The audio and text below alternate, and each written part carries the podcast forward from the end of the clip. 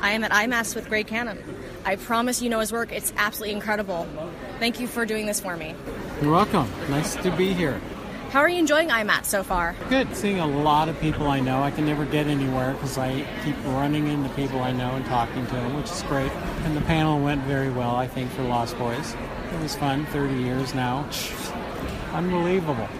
And as an audience member, that I really enjoyed it. Did you like having to be back together with everybody? Oh yeah, no, that's always fun. It was a great experience, and to see Alex and what's his name, Billy Wirth. It's great to see them all, and uh, just you know, it was so much fun back then. And who knew it would become such a huge hit? Who knew? Vampire fans, maybe? Yeah, but it just has become huge, and uh, it's really cool when you do all that work back then and it uh, pays off and becomes, you know, 30 years later, you're still talking about it. It's very cool. How do you feel having had such a huge effect on the makeup industry as a whole?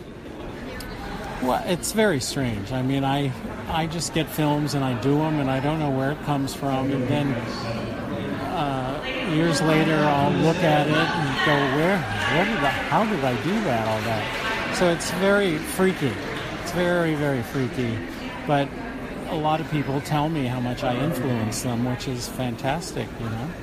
Great. Thank you so much for your time. Okay, thank you.